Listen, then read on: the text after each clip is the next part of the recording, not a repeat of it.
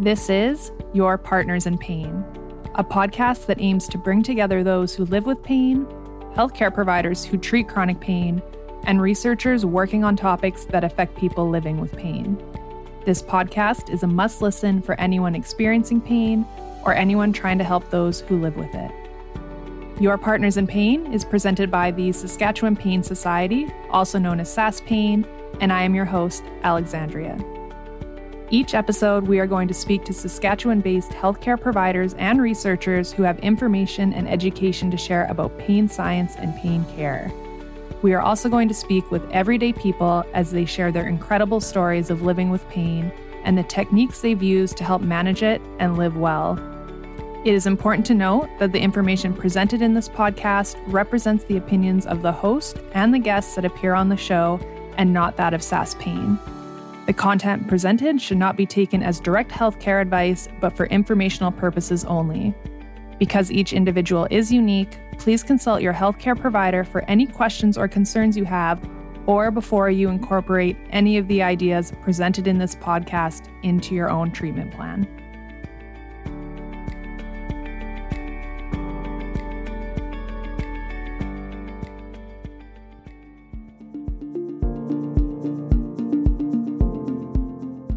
On episode 16, your longtime host, myself, Alexandria, is back and speaking to our incredible interim host, Jessica Jack.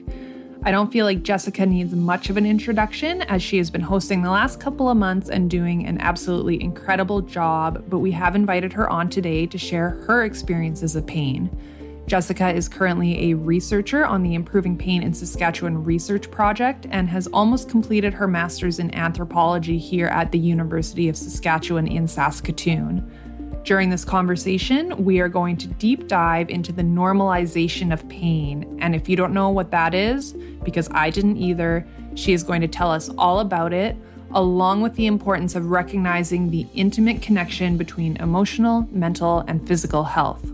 We hope you enjoy. Jessica, thank you so much for your service and assisting with the podcast to keep things going for our listeners the last few weeks.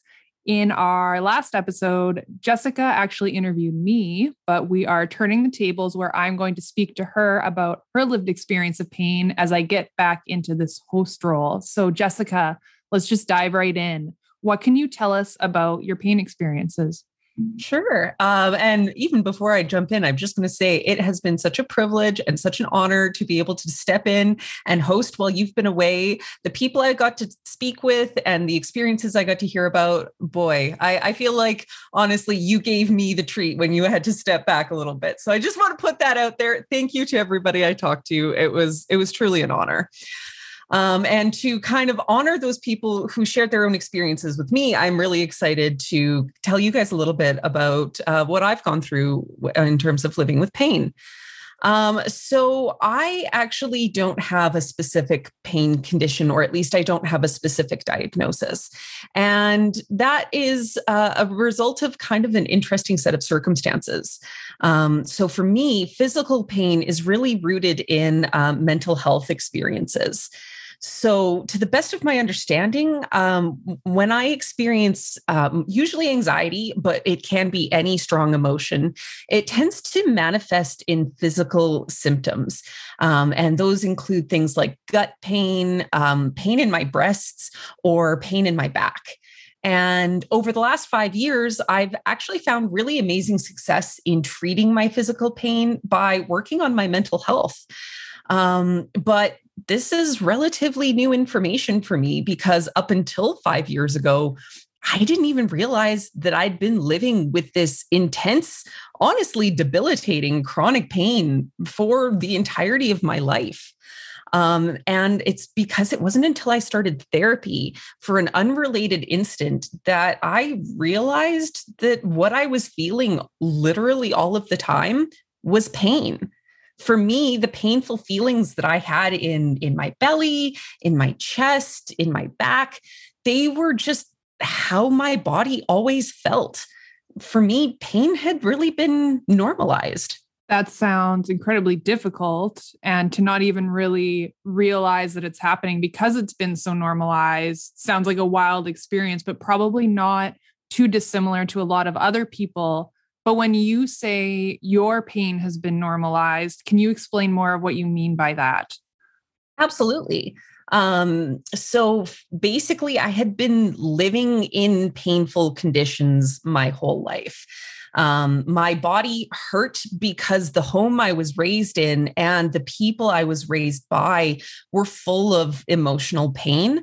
Um, so I never knew that life could be any different from that um, when you're growing up, the things that you experience within your family and within your community are really the only reference points you have for what the world is supposed to be like. You develop a baseline for what's normal by watching what happens around you, experiencing the things that other people are doing.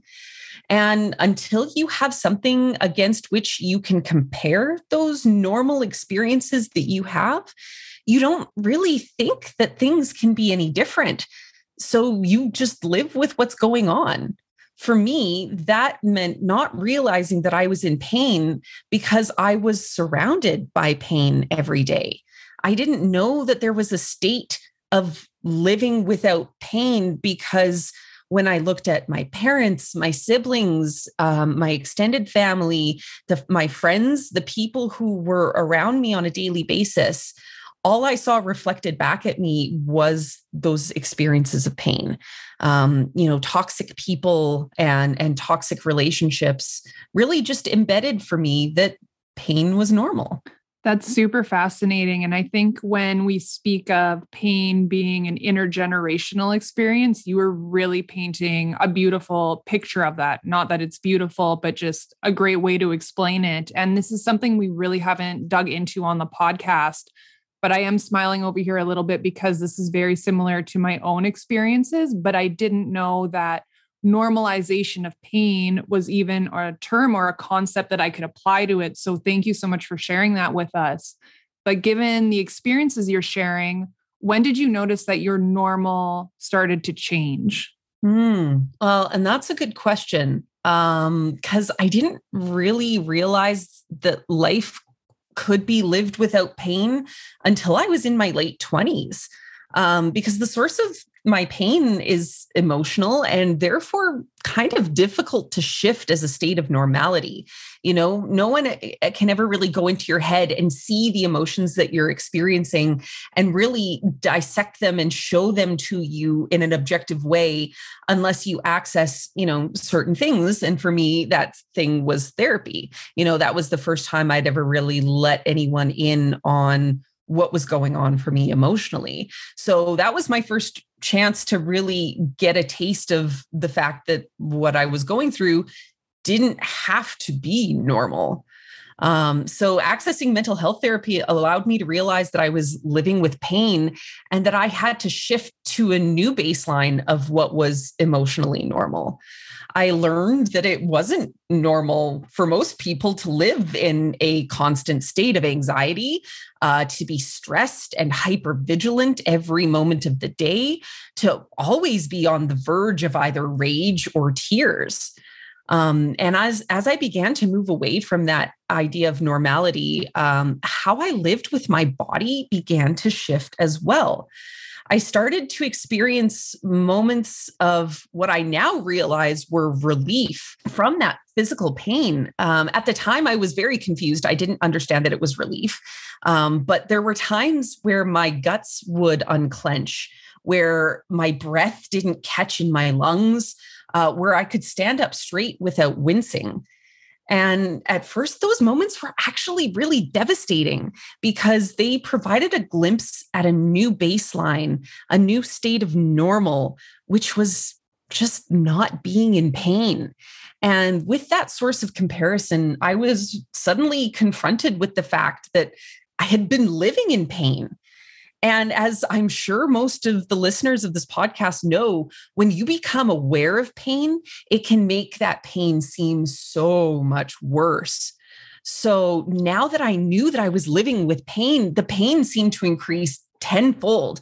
There was a period of months where I was the most miserable person to be around because I had to confront the fact that what I thought was normal was actually pain emotionally as well as physically. And it was so tempting to give up and stop doing the work that I was doing because it seemed to make everything so much worse. The pain was just it, it, felt it had always been ever present but now i knew it was ever present except for those brief brief moments of respite. And that knowledge made things so much worse. Absolutely. And i think this will resonate with a lot of people between how you're mentioning you know the hypervigilance the constant monitoring of our bodies. And I know that made my pain way worse when I was constantly looking out for it and then feeling very confused and unsafe when I actually had those pain free moments because it was just, it was a new level and experience that I wasn't used to.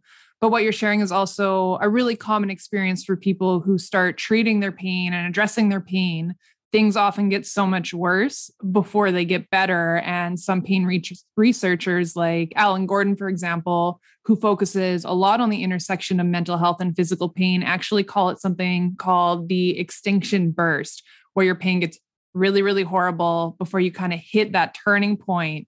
So, can you tell us how did you start to navigate it as you were experiencing this shift? Ooh, well, even before I get into my own navigation, um, you bringing up extinction burst is actually really fascinating because um, that was something I had to learn about in therapy as well. Um, so I won't dive too much into the dynamics of my family and, and why they were as painful as they were. But um, something that happens in toxic family situations is that basically people are expected to go along as if everything is normal. Um, so even when odd or painful or angry things happen, you're expected to not rock the boat. You just treat everything like it's normal. And when I started to realize that these things weren't normal and I started to try to extricate myself from these toxic family dynamics, um, my family members went through an extinction burst.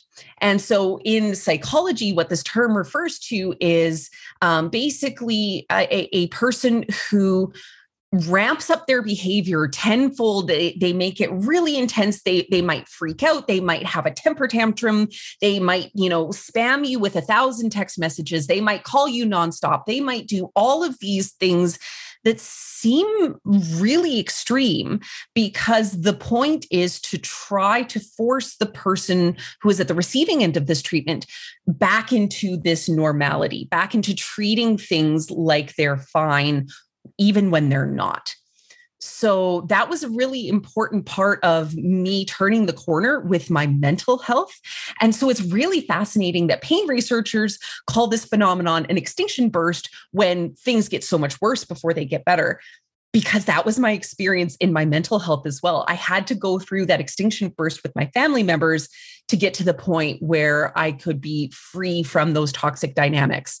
Uh, so just such an amazing parallel. But to get back to kind of uh, how physical pain for me was normalized and how I began to navigate that shift, um, honestly, at first didn't feel like it was a choice. Um, I now, you know, at that time knew that there was a possibility of living with less pain. So I couldn't go back to pretending that constant pain was okay. My brain had this new benchmark of moments without pain. So pretending that the, those weren't there anymore wasn't really a thing because as try as I might, I just kept going back to the fact that, hey, it doesn't have to be like this. Um, so, like I said, it didn't really strike me as a choice. I just kind of had to do the work to get better because I was already miserable. I had come to the realization that I was miserable. I was living in pain all the time. I wasn't a nice person to be around. I was just not in a good place. So, trying really seemed to be the only way forward. Um, and I kept my eye on those glimpses of life without pain, the moments of respite, the instances of hope, the scraps of actually feeling like a human being. And sometimes I'd forget how they felt after the moment passed. But the hope of feeling them again helped me to take the next breath, even when I felt like it was all pointless. And over time, those moments without pain grew into seconds without pain, then minutes, then hours, and eventually days would pass where I didn't even think about pain. It was just something that came up here and there. And so after six years uh, of hard work and mental health therapy of various modalities, a great and supportive family doctor, which I recognize that I am very privileged to have, and an insane amount of yoga. Um, I'm finally at a place where my normal is now that life without pain. Um, I don't know that I'll ever truly be pain free because, you know, life doesn't really work that way. But now pain is the rarity. Um, I want to say that I'm grateful for that, but the truth is that I earned it. It it took work. It took a lot of really hard work, and uh, everyone deserves to live life without pain. But you know, the sad truth is that the way things are now, we have to do that work to try to achieve that goal of reducing pain, managing pain, eliminating pain you're bringing up so many good points. And I think a lot of people, myself included, when my pain became chronic and got really bad, I just wanted to go to someone and have them solve my pain for me. I'm like, give me the test, give me the medication, give me the surgery, just give it to me so that it's gone and I don't have to do the work. And as we already discussed in the last episode, that was obviously not the experience. So you're bringing up like such important things that you really have to commit to putting in the work, to making change, to getting to that pain free, however we want to conceptualize that state. And you're sharing such good information. But I do worry that some of the people listening may think that maybe we are reducing their physical pain to a purely mental or emotional experience. So, how do you think that your experiences might apply to other people who are living with pain? Oh, absolutely. Um, I don't think that everyone has pain the way I do. You, you bring it up. There are plenty of people out there whose pain does start in their bodies. For me, it started in my brain. For other people, it starts in their bodies, uh, or who might have medical conditions that cause pain that aren't going to be fixed just by going to a therapist, or for whom being pain free is not really an achievable goal. You know, they might want to work towards managing pain or treating pain, but recognize recognize that it's not possible to live without their pain. Um, and so people in these situations have to do things differently and they have to set different expectations for themselves than the ones that I've described that I've applied to myself. Um, but I do believe that for everyone who experiences persistent or chronic pain, there is always a level of emotional involvement our our brains don't do a good job of separating physical sensation from emotional sensation. And they all get tied together in the most complex ways. I'm sure i don't have to tell everyone listening. I'm sure we all know that it gets complex so, understanding how our emotional normal interacts with our pain can be really helpful in making change to the way that we experience pain. And so, for some people, that norm is going to be about stress and the way that they respond to it. Um, for other people, it might be about how sad we are about our pain or how hopeless we feel about treating or managing that pain, or even a constant feeling of anger about having to live with that pain. I don't deserve this. I didn't do anything to, to deserve this, but I still live with this pain. And that really pisses me off. Um, and we often take these feelings for granted and we accept them as normal. And, and when we do that, we become blind to the way that they can impact our pain. So, becoming aware of that normal, that emotional level of normal, can really help to see how things can be different and how that can end up changing the way that we feel our pain. For sure. And I agree with that all across the spectrum, regardless of what kind of pain condition or pain label you received. I think Jessica has provided absolutely incredible insight here. But one question I do want to ask is how else do you think that this process of normalization has impacted pain and pain care?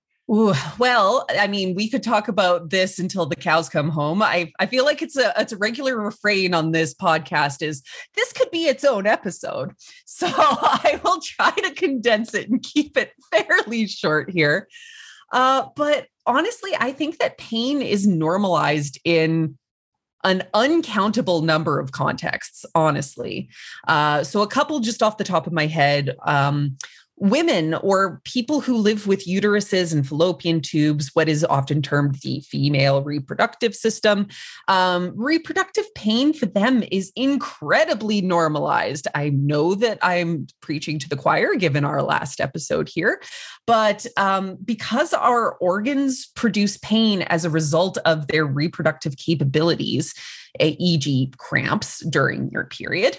Um, all pain in that area is assumed to be normal by the majority of Canadian culture doctors included you know? I i know that you've had those experiences and i know i've had them too of hey this hurts more than it feels like it should. You know can you help me out? Oh no you just just period cramps. You just take midol. You'll be fine when that is such a dismissive and invalidating way to handle somebody who is presenting with pain.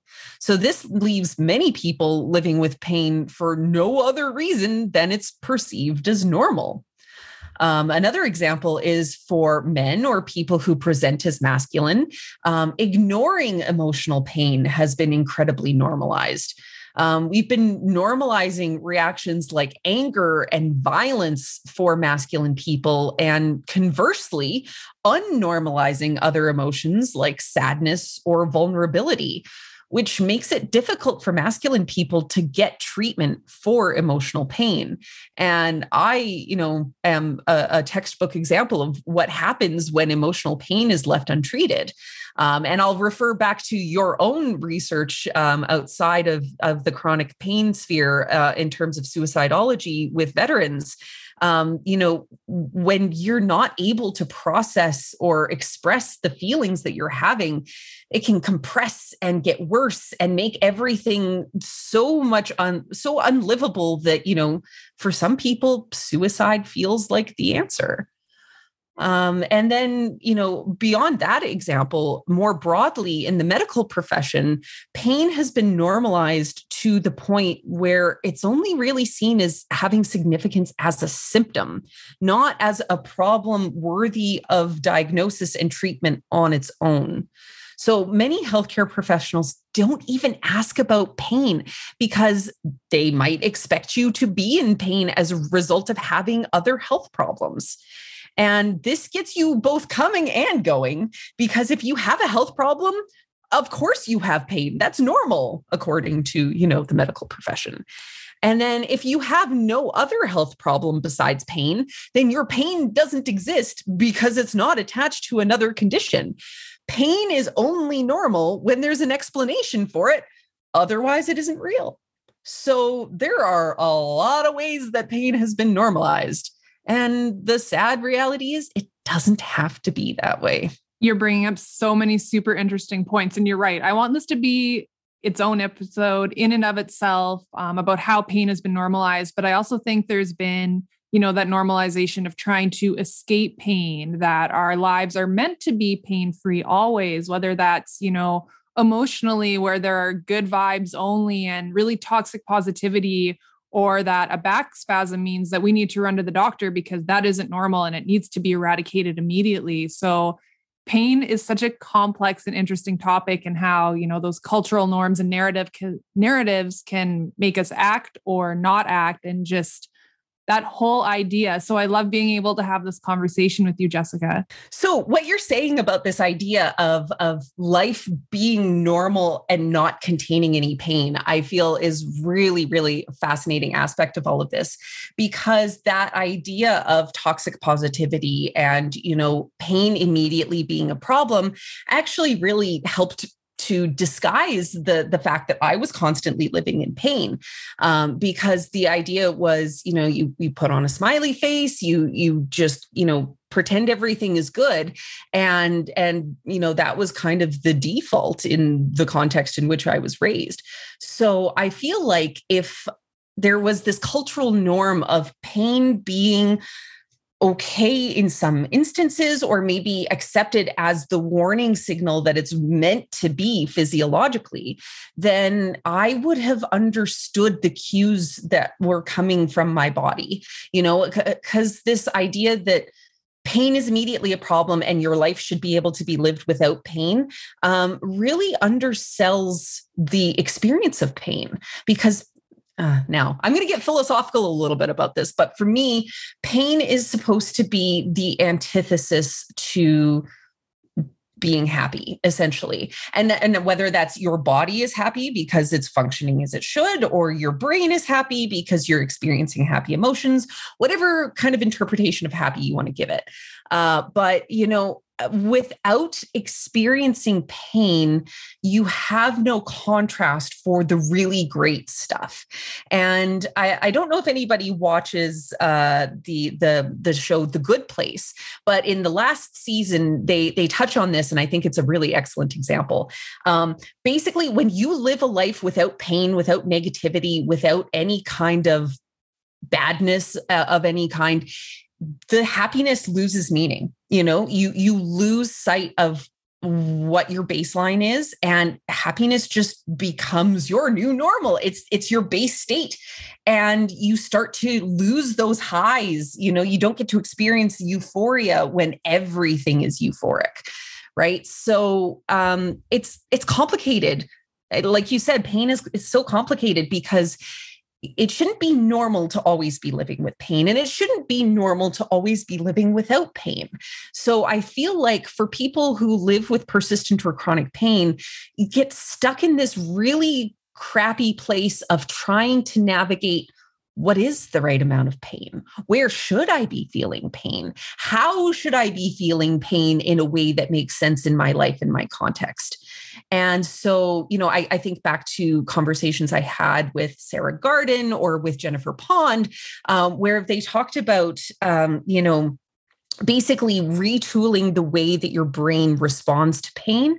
And, and I think that recognizing the importance of pain in those difficult, complex contexts is a, an important part of being able to manage or treat your pain more effectively than elsewise.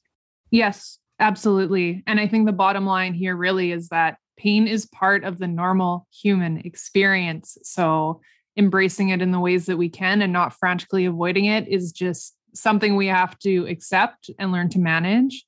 But the last time you were on the podcast, Jessica, we asked you about what your favorite thing about Saskatchewan is, like we usually do and you gave a very beautiful answer about how much you appreciate the diversity of the ecological landscape here and just the people and the uniqueness of the province in general, which I loved hearing. So, to avoid being completely redundant today, is there anything you want to speak to in terms of your personal location, given that you do identify as someone who lives with pain in our province, or just anything else you want to say about pain or pain care in Saskatchewan? Sure. Um, so I am going to step a little bit outside of, of the usual question and talk a little bit about how Saskatchewaning is uh, Saskatchewaning Saskatchewan is positioning itself in the, the broader Canadian pain community because there's an important and exciting update in that arena. Um, so our very own Susan Tupper and other uh, wonderful pain researchers and clinicians have come together all across the the, country to create the National Action Network for Pain in Canada, which is called Pain Canada. Um, so you can check it out at paincanada.ca, but it's basically uh, meant to be a one stop shop for people who uh, have pain, are looking to help with pain, or are just trying to make changes to the way that Canadians are experiencing and living pain. So uh, feel free to check it out, paincanada.ca. It's new, it's exciting, and uh, I think it's going to be a really fantastic resource for people living with pain in Saskatchewan and uh, in every other province and territory as well. I couldn't agree more. And very exciting on the Pain Canada website is that they are actually hosting our podcast. So if you guys needed another place to come and listen to your partners in pain, you can definitely check out www.paincanada.ca. But with that, we're going to sign off on this episode. And Jessica, thank you so much for your service to the podcast and for speaking with us again today. Thank you so much, Alexandria. Thank you for listening to Your Partners in Pain, a podcast for people experiencing pain and those who help individuals living with pain. Funding for this podcast was provided by the Saskatchewan Community Initiatives Fund and the Saskatchewan Pain Society. For more information about our organization or to find additional resources, please find us on social media at SaskPain or visit our official website www.saskpain.ca.